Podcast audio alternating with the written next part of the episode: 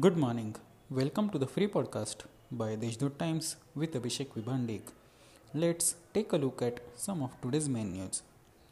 The Union Minister of State for Health and Family Welfare, Dr. Bharti Pawar, met the Minister of Railways, Ashwini Vaishnav. The minister highlighted the issue about railways faced by the commuters in Nashik district. Issues related to the halt of trains to restart the commuter train Godavari Express were discussed with Minister Vaishnav. Letters in this regard were submitted to the minister by Dr. Bharti Pawar. Nashik Municipal Corporation's Public Transport Wing, Nashik Mahanagar Parivahan Mahamandal Limited leaves no stone unturned to provide the best facilities to Nashikites through its city bus services.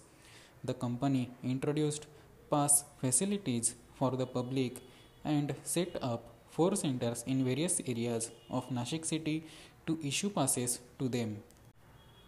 The administrative body of Deolali Camp, Deolali Cantonment Board, has issued notices to street vendors within their jurisdiction demanding immediate closure of their stalls. If the vendors fail to comply with the board's orders, the board shall take strict action against the offenders. These are some of the main news. For more news, visit deshdoot.com.